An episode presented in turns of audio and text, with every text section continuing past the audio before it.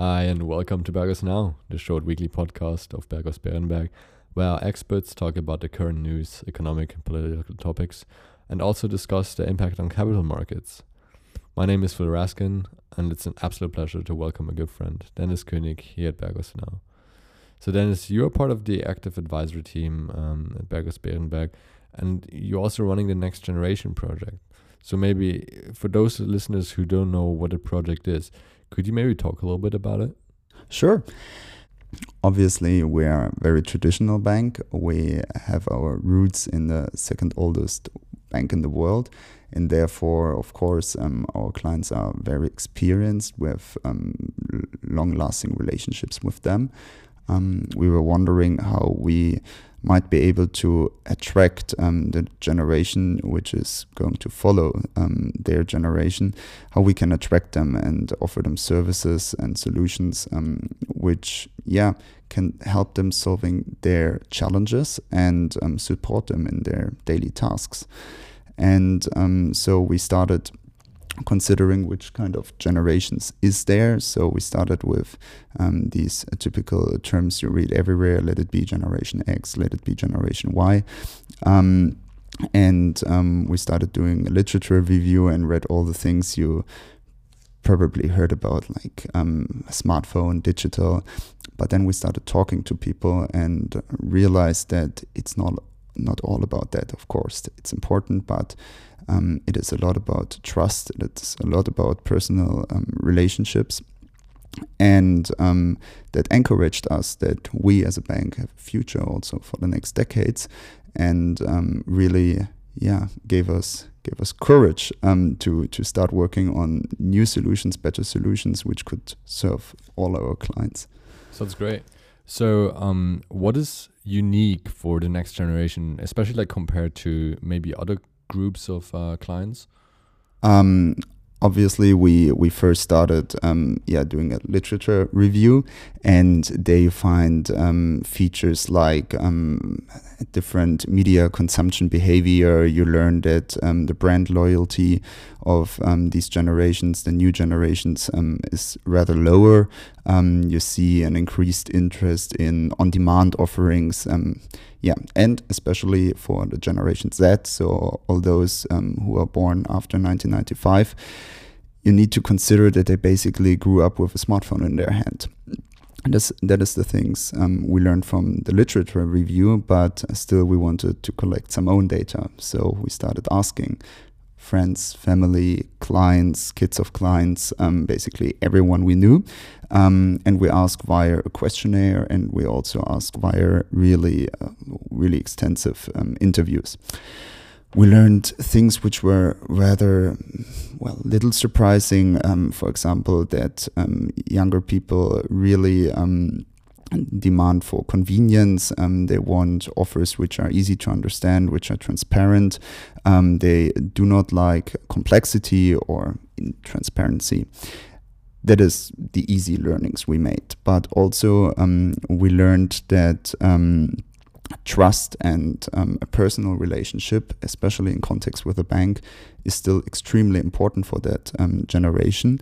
And um, that was a bit, yeah, contradictory to um, the everything goes smartphone thesis we, we, yeah, we learned from the literature review. And um, that made us confident and that encouraged us um, that um, the bank like us, um, which is really dominated by um, the personal relationship to our clients will play a major role still in decades. Great. Um, so that brings up the question: Why do we do next generation? Like, what what's the proper purpose behind it? Like, uh, you kind of hinted a bit, but uh, maybe if you could go into a little bit more detail there as well.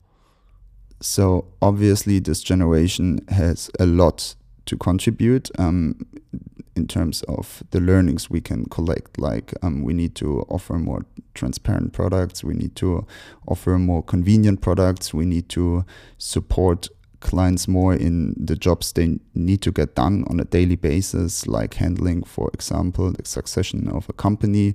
Let it be as the successor, or let it be um, as maybe the um, former, uh, the founder of the company Um, so we needed to learn really um, the challenges our clients are facing, and um, are now supposed to bu- to build products and services um, in order to help these clients. And that is something um, which is inspired by the needs of rather younger clients, but is supposed to help and to be offered to all our clients. So I'm optimistic that um, even for more senior clients, we are going to be a more attractive bank in the end of that project.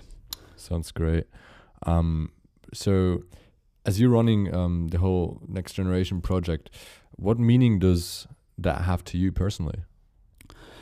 Um, well, I'm as well part of that um, newer generation, and I'm working in a company which is, um, yeah, shaped by um, a previous um, generation, um, and obviously also for me as an employee, there are things which maybe I would suggest to do a bit different once we would be founding the bank um, once again now today.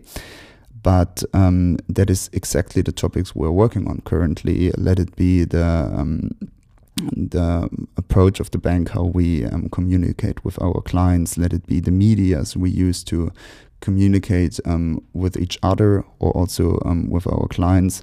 Let it be the approach to find um, investment solutions uh, for our clients and the values we consider for finding investment solutions or we consider as well in general.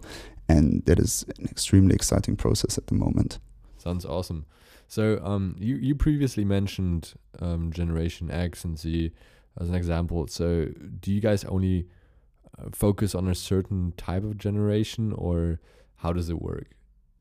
So we try to disassociate ourselves from the very beginning from these terms like Generation X, Y, baby boomers, whatever, um, because we wanted to take a more client focused approach. So we were really asking our clients, what do you need?